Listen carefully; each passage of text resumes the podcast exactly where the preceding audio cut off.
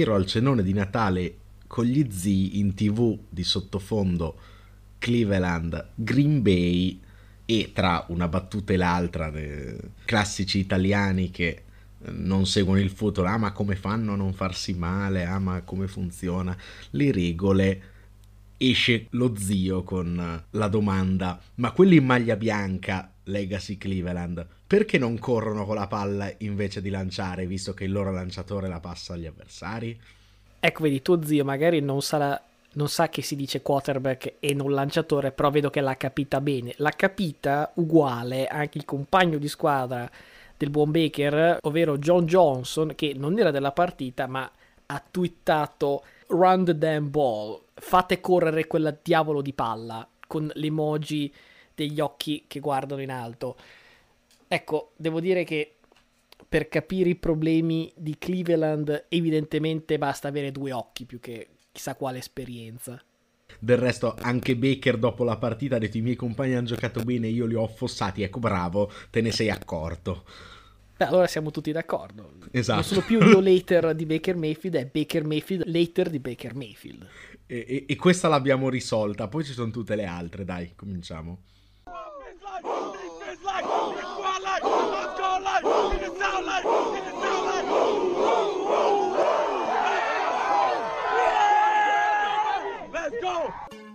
Impegnati con i preparativi per il cenone di Capodanno? Aggiungete un posto a tavola. C'è cover 2.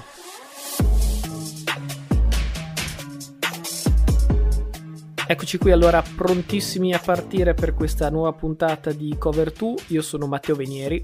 E io sono Luca Bolognesi. Buttiamoci subito nell'analisi di questa week. Come al solito ne sono successe di tutti i colori, soprattutto tanti record questa settimana, se posso dare un, un parziale. Che partite ci hai preparato?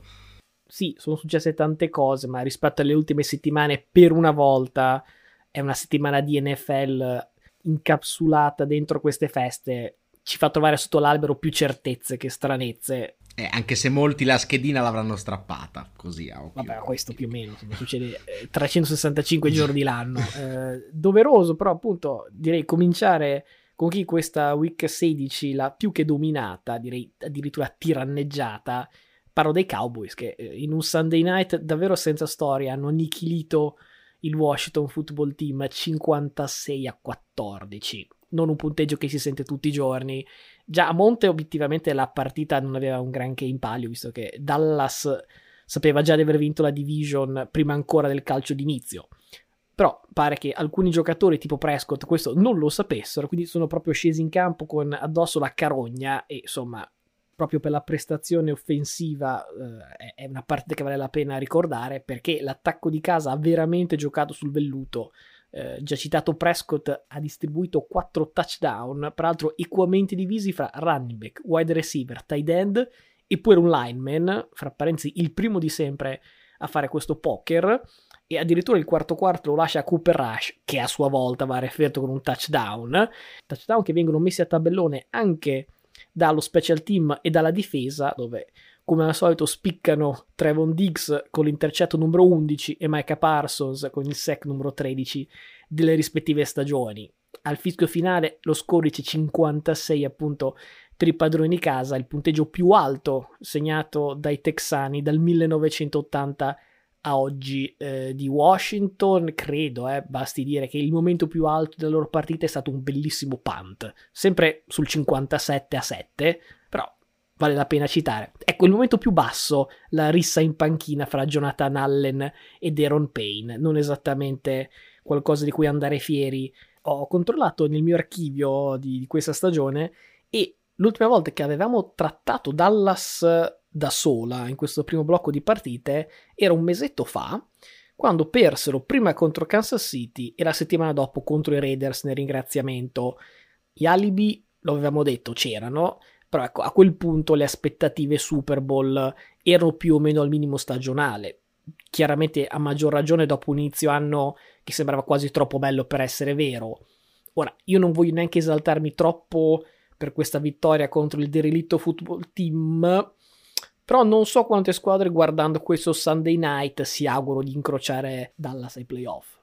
Beh, eh, andando a rivedere poi quelle sconfitte c'è anche da eh, considerare che Kansas City è la squadra più calda del momento, quindi non è, non è certo una squadra contro cui è strano perdere, ci può anche stare. Da lì in poi direi che Dallas ha aggiustato il tiro un po' perché ha recuperato degli uomini in attacco, un po' perché in difesa ha veramente cambiato marcia. Il trio, come citato da te, Diggs e Parsons, e ci aggiungerei Trevor Lawrence. Che... De Marcus. Sì, beh, Trevor Lawrence, santo cielo. De Marcus Lawrence, quando hai tre uomini così capaci di creare big play difensivi, sei sempre una squadra pericolosa. D'altro canto bisogna ricordare che Trevon Diggs è anche il cornerback che concede più, più yard di tutta la lega, quindi cioè, 11 intercetti anche perché la lanciano spesso dalle sue parti, ci sono dei poveretti tipo Lattimore che forse hanno 11 passaggi contro l'uomo marcato da lui in tutta la stagione, è difficile fare 11 intercetti. E comunque eh, la svolta è arrivata sicuramente in difesa, l'attacco tranne qualche passaggio a vuoto non sta soprattutto facendo regali, è chiaro che quando ti trovi delle posizioni di campo ottime come ieri o il gioco di corse ti produce bene e porta la difesa avversaria ad, ad accalcarsi in linea è tutto più facile. Contro il football team non fa neanche troppo testo, però ecco, sicuramente è una squadra che fa paura. Poi bisogna vedere a gennaio, quando storicamente negli ultimi anni si spegne la luce. Andiamo in AFC per un'altra sfida divisionale dove la posta in palio era senza dubbio ben più sostanziosa. Ci spostiamo infatti tutti a Boston, dove i Bills in un solo colpo battono i Patriots 33 21 e si riprendono la testa dell'AFC East non serve andare certo troppo indietro nel tempo no? per, per, capire il peso di questa partita. Era solo due settimane fa che eravamo pronti a intonare il requiem dei Bills. Tre sconfitte in un mese, addirittura playoff a rischio. In mezzo l'umiliazione patita proprio per bando dei Patriots a casa loro. Quindi si capiva che c'era molto sul piatto di Buffalo e insomma questa, questa domenica invece il copione è stato ben diverso rispetto all'altra partita Josh Allen, che forse più di tutti aveva qualcosa da farsi perdonare, ha giocato una partita esemplare, 314 yard lanciate, più 64 corse, 3 touchdown e 0 palle perse. Fra l'altro, 3 touchdown, 0 intercetti è una statistica che solo Peyton Manning può vantare a Foxboro contro Bill Belichick più di una volta. Quindi siamo solamente Allen e Manning, discreta compagnia per come si era messa la stagione e proprio appunto per l'importanza che ha riprendere la testa della division, personalmente la vedo come la vittoria più importante della stagione di Buffalo. Chiaro, quella a Kansas City di inizio anno fa più figo, però prendere un cappotto da New England sarebbe stato, credo, fatale sia nei fatti che a livello mentale. Ecco, tutti i dubbi che i Bills si scrollano di dosso finiscono più o meno dritti sul groppone dei Patriots la difesa è stata dominata come poche altre volte e dopo Indianapolis l'attacco ha di nuovo fatto cilecca. Mac Jones chiude appena uno dei 10 terzi down giocati, completa appena il 44% dei passaggi con due intercetti annessi. Se possibile, peraltro, le immagini sono anche peggiori di quanto dicano le statistiche. Settimana scorsa avevo proposto così mm, per, per gioco eh, un paragone fra lui e Jimmy G che sembrava un paragone più azzeccato rispetto a chi vedeva in lui il primo Brady. Ecco, dopo una domenica così non vorrei che il paragone più azzeccato sia quello fra Mac Jones e Daniel Jones. Esagerato, nel senso che la verità sta un po' nel mezzo, cioè abbiamo sopravvalutato probabilmente i Patriots nel momento della striscia vincente che è arrivata un po' per qualche squadra scarsa affrontata, un po' per qualche partita strana come l'è andata con Buffalo, un po' perché comunque hanno un gioco solido, si è un po' spento il gioco di corsa e le altre squadre hanno capito che devono sfidare un po' Mac Jones ed ecco che sono arrivati i primi problemi. Comunque è un rookie quarterback, se vedi cosa stanno facendo gli altri rookie, insomma, resta comunque un, abbastanza davanti alla compagnia, eh, a mio avviso. New England resta una squadra che può andare ai playoff, può essere scomoda perché è solida, però insomma ovviamente ha i suoi limiti, soprattutto se in difesa cede in questo modo. Buffalo sappiamo che quando può condurre la partita raramente va in difficoltà. Ecco, il salto di qualità arriva, arriverà se Buffalo riuscirà a essere concreta e a mantenere la propria identità anche quando va sotto, perché appena va sotto dà sempre l'idea di affrettare un po' troppo i tempi, di abbandonare un po' presto un gioco di corse che obiettivamente non è un granché, però oi, se diventa credibile come ieri, ieri comunque tra le yard guadagnate da Josh Allen, quelle di Singletary, eccetera, aveva comunque un gioco di corse credibile che poi apre, apre il campo a tutto il resto. Oh, Buffalo non ha mai pantato ieri. Quante volte secondo te era successo nella storia contro una squadra di Bill Belichick? Zero. Zero, esattamente. Per la prima volta, per far capire un po' diciamo, l'implosione che ha avuto la difesa di New England. Cioè, mai successo nella storia che una squadra di Bill Belichick non costringesse gli avversari a un punt neanche una volta. E ora è il momento di un piccolo flashback verso metà novembre, quando l'AFC era una specie di torneo di patata bollente, nessuno sembrava in grado di poterlo dominare per più di 5 minuti. Da allora sono passati 6 turni e stavolta voglio riproporre questa analisi per vedere nel frattempo cosa è cambiato. I Chiefs, che allora avevo proposto ancora come favoriti, pur decisamente zoppicanti, eh, domenica hanno frantumato Pittsburgh 36 a 10, pur senza Kelsey in quella che secondo me è la prima vittoria che quest'anno mi fa dire ok, è di nuovo una squadra da Super Bowl. Non tanto per il valore dell'avversario in sé, specie perché questa Pittsburgh ormai sta veramente eh, rantolando per arrivare alla linea del traguardo della week 18, però mi ha ricordato un po' anche la, la vittoria di Dallas, cioè è una partita in cui ogni reparto va tutta birra e non solo la difesa come negli ultimi tempi. Quindi, anche se il percorso fin qui non mi ha certo entusiasmato come magari negli anni passati, KC secondo me deve davvero mettersi d'impegno per perdere questa IFC. Beh, eh, anche perché il problema è che il resto è ancora la stessa tonnara di prima dove, come abbiamo appena detto sia di Buffalo che di New England, per esempio, ci sono tante squadre che hanno tanti interrogativi e poche certezze. Ecco, Kansas City ha messo praticamente da parte tutti gli interrogativi che aveva, sono rimaste le certezze che sono, che sono più o meno sempre quelle. Se la difesa è questa, eh, sono so pericolosi, anche perché ieri Mahomes ha fatto un clinic contro la difesa di Pittsburgh, che peraltro è decisamente buona. Eh, chiaramente quando fai fare 3 and out, 3 and out, 3 and out, eh, dopo diventa anche più facile per l'attacco prendere, prendere ritmo hanno smesso di buttare via palloni su palloni su palloni, cosa che facevano all'inizio. Mi pare anche che Mahomes abbia capito che non è questa l'annata in cui fare passaggi no look dietro la schiena, lanci lunghi a caso in doppia copertura. Ecco, sta giocando un po' più alla Brady che alla Mahomes, magari la passa al running back uh, al tight end nella traccia corta anche se non è Kelsey però intanto guadagni 3 yard, 4 yard, alla fine hai un terzo e due. A inizio anno si ritrovava ad avere dei terzi e 12 e lanciava gli intercetti.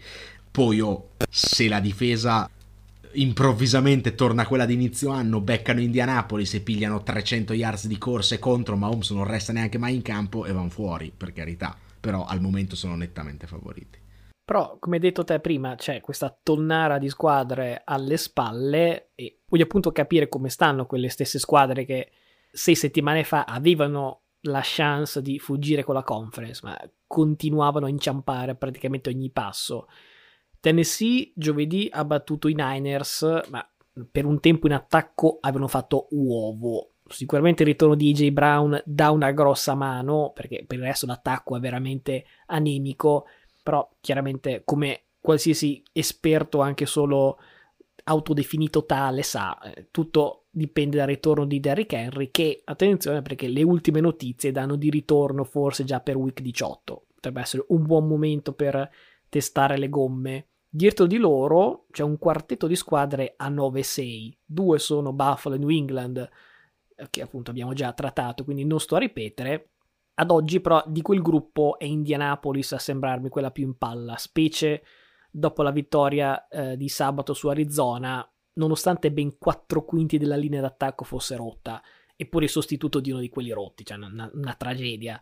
Comunque la vittoria è arrivata e la cosa più impressionante è che gran parte del merito eh, va dato a Carson Wentz che fin qui era stato l'anello debole a forza di dire se tutti fanno il loro non tocca sperare nei miracoli di Wentz, stavolta non è che la squadra fosse alla canna del gas, però anche se Taylor è andato in tripla cifra, metà l'ha fatta in una corsa, quindi ci si è dovuto, ci è dovuti rivolgere a qualche lancio in più del previsto di Carson Wentz e devo dire tanta roba. Se riesce ad anellare qualche prestazione, non dico stile 2017, ma comunque da QB solido plus, ecco i Colts diventano veramente un problema. Poi arriva il turno di Cincinnati che per la seconda volta in stagione appende 41 cacciotte sui Ravens. Joe Barro da 525 yard, 4 touchdown, assolutamente scintillante, però prima di eleggerli a contender aspetterei domenica quando i Bengals ospitano chi? Kansas City. Quindi su Kansas City abbiamo aperto, su Kansas City chiudo anche questo cerchio e ti chiedo, ma fra queste squadre che ho citato, tu ne vedi una in grado di battere Mahomes ai playoff?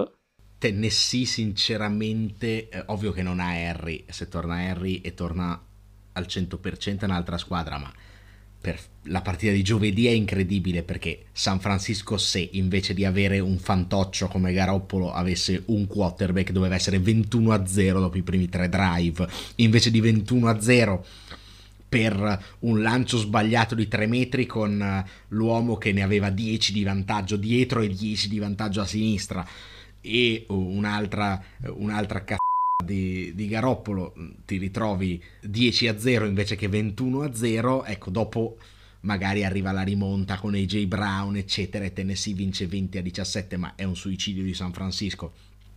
Sinceramente non, Tennessee al momento è, è, è indietro secondo me poi eh, bisogna capire come torna, come torna Harry Indianapolis l'ho citata anche pochi secondi fa parlando di Kansas City, è sicuramente quella che può mettere più in difficoltà Kansas City per il modo di giocare che ha, perché se resta in campo per tanti minuti correndo, ecco, toglie la palla dalle mani di Mahomes. Abbiamo visto, come dicevo prima, che magari ha un po' più di problemi quest'anno a creare big play Kansas City, cioè più una squadra ecco, che, che, si fonda sulla difesa e sull'attacco metodico che guadagna poche yards ma per tanto tempo. Se Taylor fa il Taylor e Vance non fa cavolate, Indianapolis può tenere Kansas City fuori dal campo. È tra l'altro l'altra squadra più calda dell'AFC assieme a Kansas City perché era partita 0-3, poi 1-4 e adesso è 8-2, quindi è comunque una squadra eh, decisamente solida, però non avrà sicuramente il fattore campo e questo sarà un problema. Di Cincinnati voglio dire qualche cifra in più di Barro, perché tu hai detto 525 yards, è la quarta miglior prestazione della storia dell'NFL.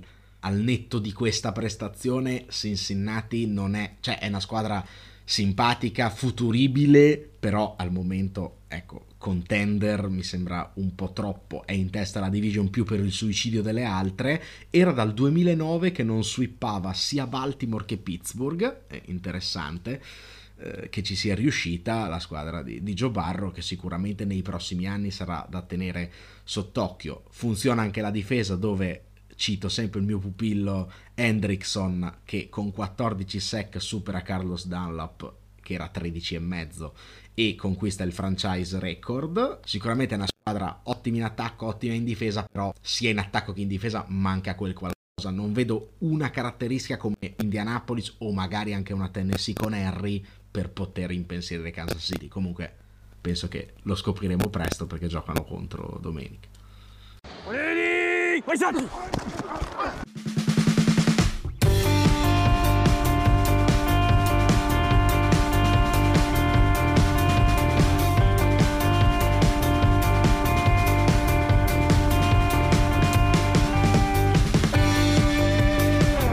Finito questo primo blocco di partite, è il momento delle tue perle della settimana. Eh sì, come dicevo nell'introduzione, i record questa settimana sono stati tanti, molti li ha portati con sé la partita di Cincinnati e li abbiamo appena citati, ma non sono certo gli unici. C'è Kyle Pitts che raggiunge 949 yards in stagione e batte il record dell'NFL diciamo moderna di Jeremy Shockey. Per yards ricevute da un tight end gliene mancano 127 per battere il record all time di Mike Ditka. 1076 yards nel lontanissimo 1961 tra l'altro in sole 14 partite. Ecco un motivo per cui saltano anche molti record è che le partite sono decisamente aumentate. Alla fine la partita per la cronaca è una vittoria di Atlanta contro Detroit per 20 a 16. Detroit che tra l'altro se la gioca nonostante ecco, mancasse Goff, gioca Tim Boyle da te definito peggior backup QB della Lega a mani basse, ecco. In realtà va vicinissimo al colpaccio in rimonta, poi si ferma intercettato in end zone a pochi secondi dalla fine. Restando in, uh, in, NFC, Rogers si fa il regalo di Natale e supera anche lui un record, quello di franchigia di Brett Favre per uh, touchdown su passaggio. Ecco, sicuramente i tifosi di Green Bay sperano che la storia con Rodgers non finisca come quella di Favre, sarebbe un bello, un, grosso smacco. Comunque Green Bay vince 24 a 22 su Cleveland, sta, di questa partita ne abbiamo parlato già ampiamente, grande sofferenza nel finale di Green Bay che subisce la rimonta di Cleveland ma la sfanga di due punti, tra l'altro con qualche flag sospetta sulla questione Rogers, la cosa incredibile è che per arrivare a questo touchdown 443 ci ha messo una stagione in più, eh? ma ha lanciato 193 intercetti in meno. Cioè, non so se ci stiamo capendo di che numeri si tratta. Eh, ovviamente su Baker Mayfield mi sembra inutile continuare a infierire, eh, perché ormai siamo veramente al supporto vitale. Però fammi dire una parola su quell'ultimo intercetto c'è un holding grande come una casa di Rasul Douglas su People Jones, Cleveland a metà campo, basta un field goal per vincerla. Oh, fortuna che non è stato Brady perché altrimenti avere questi aiutini, cioè apriti cielo, quindi succede a Rogers, qualche meme arriva, ma non ti sento protestare per inchieste parlamentari, non, non ti sento invocare Joe Biden, niente, tutto normale.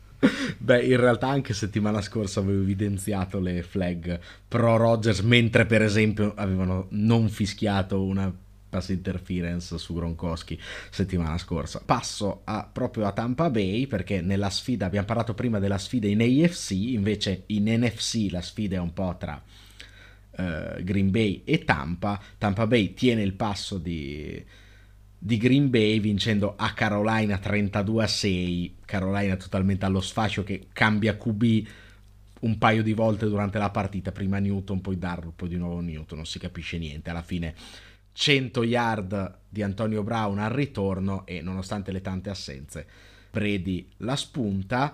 Tengono il ritmo anche i Rams che sono tornati a essere competitivi nella, nell'NFC, vittoria a Minnesota 30 a 23 cade un altro record perché Justin Jefferson batte il record di yards ricevute nelle prime due stagioni, il record era di OBJ, OBJ che però segna il touchdown che sostanzialmente decide la partita. Salta invece il record di Minnesota che per la prima volta nella stagione non è mai in vantaggio nel corso della partita, era sempre stata in vantaggio di almeno 6 punti in tutte le partite fino a qui. Il record è 7-8, non si capisce come una squadra possa essere in vantaggio di 6 punti in, in 14 delle 15 partite disputate e vincerne sotto la metà. Ma vabbè. Il record di schedine strappate, secondo me, arriva grazie alla vittoria di Houston sui Chargers, che è un po' l'upset della giornata, vittoria 41 a 29. Non sarà l'upset dell'anno, ma quantomeno ti costa un dito perché ti costa l'errore nel pronostico prudente. Pronostico che forse, vista la difesa dei Chargers che viene aperta in due da Rex Barked, non certo da Rick Henry, forse non era così prudente perché questa difesa mi sembra totalmente fuori dai coppi al momento. Per i Chargers rischia di finire il sogno playoff, infatti eh, Los Angeles esce dalla playoff picture e viene tra l'altro raggiunta nella division da Las Vegas che si porta al record positivo battendo Denver 17 a 13. Su questa partita si può solo dire che Bridgewater forse non era così male per Denver visto che gioca lock non si capisce bene se fosse Bridgewater che non era così male o è Locke che è più inutile di Tim Boyle. Cioè, stai cercando di scucirmi un commento su Drew Locke perché sì, io sono assolutamente sì. in silenzio stampa dall'anno scorso. Eh. No, no. Sì, ma vado oltre. Ecco. Questa vittoria di Houston, tra l'altro, scompiglia eh, abbastanza le carte nella corsa per le prime scelte, perché Detroit balza in seconda posizione per la seconda scelta assoluta. Tiene invece la vetta e la leadership per la, la prima scelta Jacksonville con un finale di partita defi- che definirei da ufficio inchieste. Quattro tentativi e gol per Trevor Lawrence per vincere la sfida contro Wilson tra number one e number two overall pick dell'anno scorso questa è la sequenza. Primo down, lancio direi inguardabile a terra di Lawrence, tra l'altro su un ricevitore che non era neanche in end zone, quindi avesse ricevuto eh, avrebbe fatto correre il tempo. Secondo down, lancio in mano al linebacker che droppa l'intercetto, ricevuto poi da un, da un ricevitore sull'una yard. Il cronometro corre perché Jacksonville non ha più timeout. Al terzo down, Lawrence manco prova a chiamare un'azione, ma spende il terzo down per spikare e fermare il cronometro. Quarto down, dici, vabbè, ho spikato la palla, adesso ho tutto il tempo per chiamare un'azione. No, non fanno in tempo a chiamare un'azione, sta scadendo il cronometro, si piazzano un po' tutti a caso, illegal shift e down perso. Questi sono i quattro down, direi bel risultato, soprattutto se vuoi tankare per la prima scelta, anche perché in precedenza nella stessa partita Jacksonville aveva subito un touchdown sul ritorno di punt e che te ne privi, un touchdown subito da un offensive lineman e direi che tra queste due e il finale ce n'è per, cioè, c'è un bel file per la Guardia di Finanza. Il tutto alla fine vale la vittoria dei Jets 26 a 21 su Jacksonville. Ecco, ho detto touchdown di un offensive lineman. Nelle prime 15 settimane erano stati solo due i touchdown segnati da offensive lineman nell'NFL. Solo in questa partita ce ne sono due, perché oltre a quello appena citato di McDermott c'è anche un fumble ricoperto in end zone da, dall'offensive lineman di Jacksonville Will Richardson e siamo già a due e abbiamo pareggiato il fatturato annuale. Non è finita perché a Philadelphia, che tra l'altro vince 34 a 10 contro i Giants, totalmente allo sfascio. Ci pensa Lane Johnson a ricevere un touchdown di, di Hertz. E andiamo al Sunday Night Football, quando, come hai già citato prima, nella festa di Dallas c'è anche Terrence Steele, offensive lineman, che riceve un touchdown. Quattro touchdown di offensive line nella stessa settimana non si vedevano dal 1950 per citare il film noto Le riserve, adoro vedere un ciccione che segna. Hai fatto Chicago, scusa? No.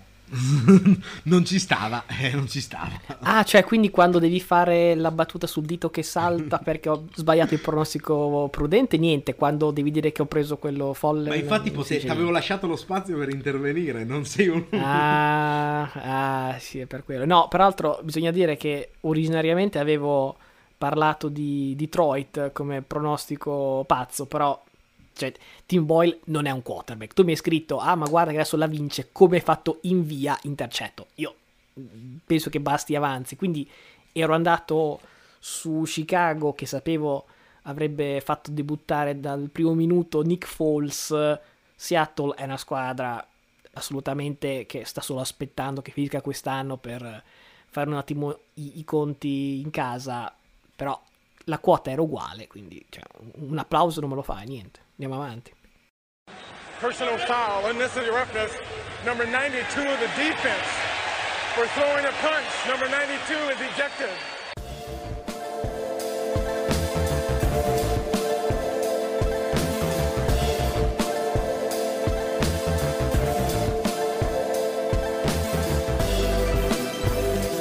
Voltiamo pagina perché è il momento di parlare di sondaggi. In quello di settimana scorsa avevamo chiesto chi fosse il giocatore meritevole di vincere l'MVP, è stato un plebiscito pro Aaron Rodgers, quindi c'è poco da discutere, però vorrei anche far notare un voto per Cooper Cup, che insomma è un po' esotico, però sicuramente interessante. Beh, insomma, ha, come proiezione ha record all time di yards e record all time di ricezioni. Cioè, insomma, se ci mettiamo Taylor ci sta. Eh, sono numeri che sia per Taylor che per Cap almeno un paio di voti, insomma, potrebbero riscuoterli, però sappiamo che è un pochino il premio ormai solo appannaggio di quarterback e pochi altri. Però attenzione, questa settimana ci prendiamo una pausa dal sondaggio più che altro perché avevamo idee, cioè siamo anche onesti. Un sondaggio alternativo era Team Pandoro o Team Panettone. Bello, questo, questo veramente, veramente importante. Ma in realtà eh, la versione ufficiale è che vogliamo riaprire le domande eh, appunto da casa, fra virgolette, quindi avrete carta bianca, potrete chiederci qualunque cosa vogliate. Vi ricordiamo di nuovo le modalità sono da Spotify, in qualunque momento stiate ascoltando questa puntata fate swipe up e digitate lì la vostra domanda, altrimenti dovete aspettare il weekend e trovate la domanda nelle storie Instagram della pagina di The Blitz.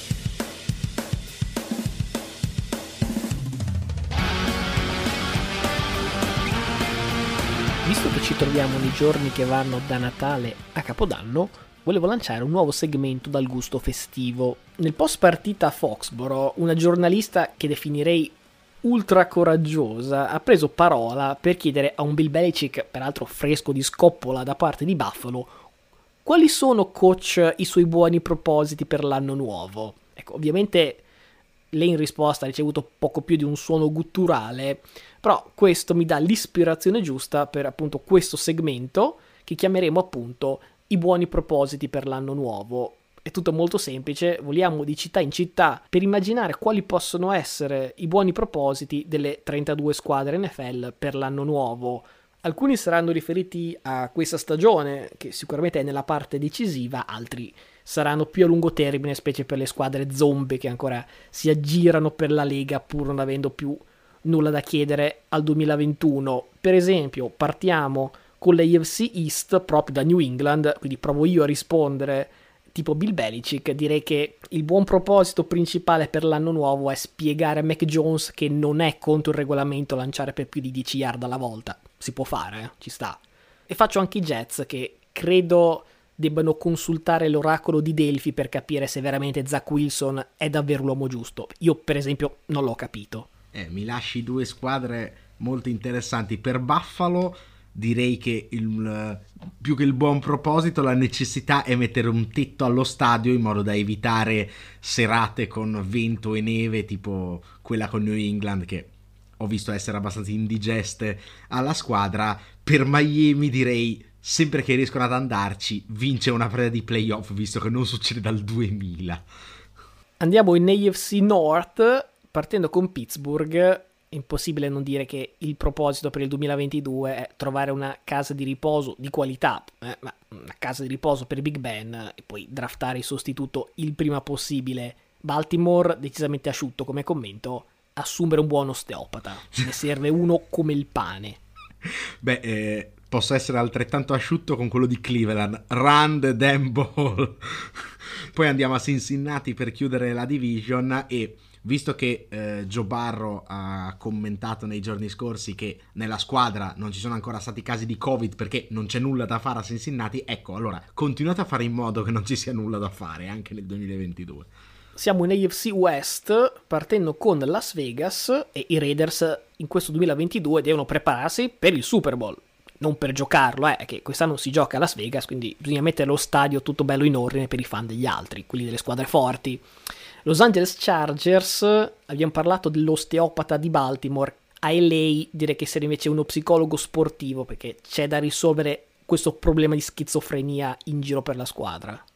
Andiamo a Kansas City dove eh, i problemi sono stati risolti quasi tutti prima della fine dell'anno se possono avere un buon proposito per i playoff è continuare a non regalare la palla agli avversari, quello che facevano più o meno sempre eh, all'inizio di questa stagione. Denver, direi una delle più facili di tutta la lega, proposito per il prossimo anno, un quarterback. Ecco, peccato che sia lo stesso proposito che avevano l'anno scorso, quello prima, quello prima ancora, da quando è andato Peyton Manning. Chiudiamo l'AFC con la South partendo da Houston, sempre a proposito di quarterback. è obbligatorio risolvere la situazione di Sean Watson e ripartire da zero, però da ripartire veramente, perché non c'è più nulla di salvabile. Jacksonville, il buon proposito deve essere mettere un annuncio sui giornali per cercare un allenatore, però ecco, ricordandosi stavolta di chiedere ai candidati che non calciano i propri giocatori. Si sono dimenticati l'altra volta, quindi va specificato. Andiamo alle due squadre che sono un po' più competitive in questa division. Per Tennessee direi un piede sano per Derrick Henry, se non è il suo che recupera, possono chiedere ossa in prestito a qualche passante per rimetterglielo assieme. E per Indianapolis un elisir di lunga vita che salvi Taylor da qualsiasi tipo di infortunio facciamo il salto della quaglia in NFC partendo di nuovo con la East e Philadelphia. Forse non parlo a nome di tutti i fan, ma se fossi la franchigia, diciamo, trovare un quarterback vero invece che continuare ad affidarsi alla Bar Jackson dei poveri. Per il Washington Football Team un nome, cioè ragazzi ormai sono due anni che sono senza nome, un nome, qualunque, uno. Ecco, per i Giants che abbiamo definito prima durante le perle allo sfascio, chiederei di indovinare una scelta al draft, visto che negli scorsi anni le hanno sbagliate tutte, ma tutte, tutte, eh. Dallas, che invece ha un proposito a brevissimo termine perché eh, giocherà i playoff a gennaio, ecco, abolire il mese di gennaio perché perdono sempre, quindi magari i playoff li rinviamo, li giochiamo a febbraio, che almeno non c'è una statistica. Andiamo su al nord e voglio fare una combo fra Minnesota e Chicago, rispettivamente cacciare Mike Zimmer e cacciare Matt Nagy e poi non lo so, sperare che queste maledizioni che attanagliano entrambe le franchigie magari si disperdano. E a proposito di maledizioni, se posso dirne una per Detroit, vince una partita nel Thanksgiving, visto che non vincono dal 2016, ma in generale ne perdono molte di più di quelle che vincono. Forse basterebbe vincere una partita in generale, però quella ce l'hanno fatta contro Minnesota di recente. Ecco, vincerne una nel Thanksgiving comincerebbe a essere un secondo passo verso la dignità. Per quanto riguarda Green Bay, direi che il proposito è assolutamente quello che il santone consulente di Rogers per questioni vaccinali, eccetera, ecco, legga negli astri che è conveniente rimanere a Green Bay per l'aria salubre. In questo modo sicuramente Rogers non se ne andrebbe oppure potrebbe chiedere consigli a noi, visto che ci abbiamo già provato qualche settimana fa. Non siamo evidentemente il suo podcast di fiducia per i consigli medici, però noi siamo qua. Eh. ci possiamo provare. NFC West, per quanto riguarda San Francisco, direi, boh, dare le chiavi della squadra in mano a Trey Lance, Jimmy G lo possiamo riciclare come modello per Benetton. Los Angeles Rams Ecco, sarebbe il caso di ricordare a Stafford che la stagione non finisce a metà dicembre, anzi ci sono partite che si giocano e addirittura contano a gennaio, perché forse l'ha dimenticato. Eh. Per quanto riguarda Arizona, direi che siamo sulla stessa lunghezza d'onda, ma arretrerei, cioè quest'anno hanno giocato la prima fase di stagione, ecco, prossimo anno giocare anche la seconda parte potrebbe essere una buona idea, così, per, per non naufragare a metà della stagione per quanto riguarda Seattle, direi trovare negli scaffali della sede lo scontrino di Jamal Adams per vedere se si può restituire, perché quelle scelte servirebbero come il pane. Chiudiamo tutto con l'NFC South e i buoni propositi di Tampa Bay. Bisogna ricordarsi di fare il bonifico agli arbitri, perché a gennaio temo che servirà qualche aiutino esterno in più. E Carolina cambiare il ruolo di Cam Newton da QB1 a Mascot 1, che mi sembra ormai il ruolo più indicato per il futuro del team. Ecco, a proposito di quarterback per New Orleans, direi assolutamente per prima cosa curare, per seconda cosa rifirmare il GOAT Jameis Winston, perché da quando si è rotto lui non è più domenica. Chiudiamo il tutto con Atlanta, che è, è anche forse la più facile di tutte, perché c'è solo una cosa che può chiedere Atlanta, abolire il 28 marzo, per evidenti motivi, perché è il giorno in cui ogni meme ricorda il 28-3 del Super Bowl e comunque una sofferenza. I want everybody to look at me. I'm a pass it to coin after I say one thing. That's a W. That's E1. That's E1. That's a W.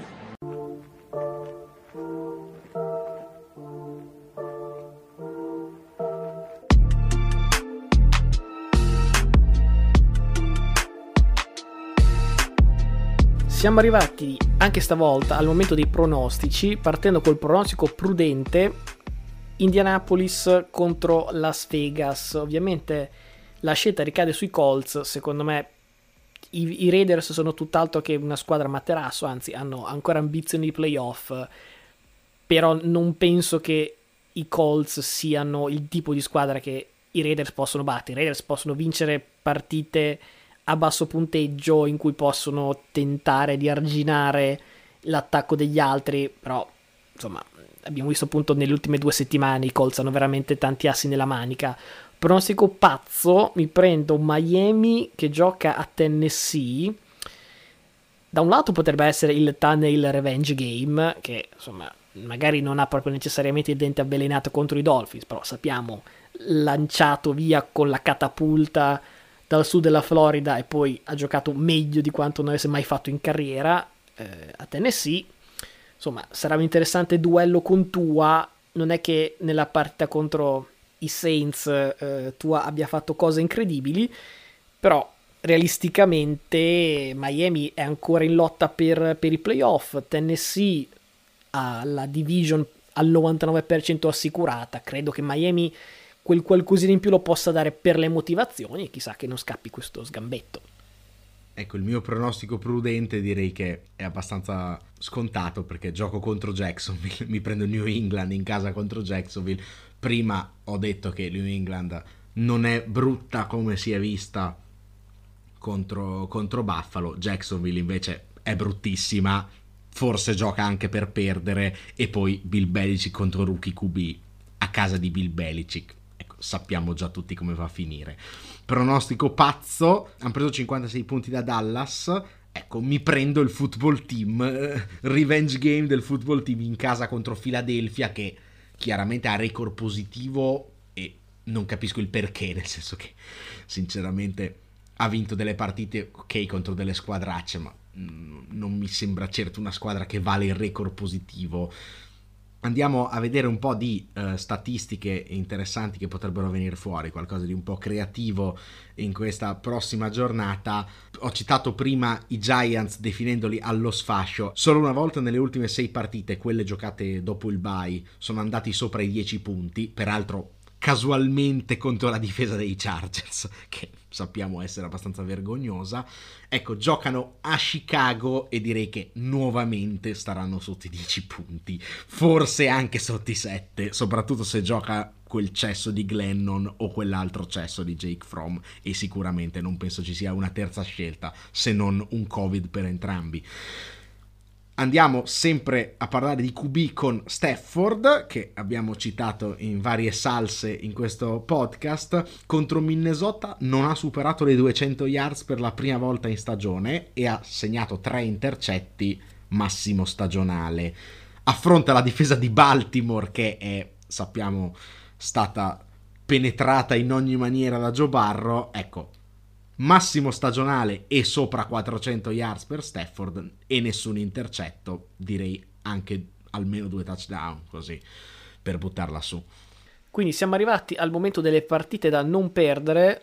Ormai nelle ultime due settimane eh, le, le, i piani dell'NFL sono veramente impossibili quasi da prevedere. Stavolta non si gioca di giovedì, non si gioca nemmeno di sabato, tutto condensato fra domenica e lunedì sera partite, diciamo, ce ne sono veramente una per slot, perché a luna di domenica Cincinnati-Kansas City, assolutamente la partita da guardare. Nello slot delle 4 invece c'è Dallas-Arizona, che è veramente molto interessante perché Dallas dà veramente l'ultimo assalto al seed numero 1, perché solamente una sconfitta di Green Bay può riaprire i giochi, però insomma il resto non ha più nulla da chiedere.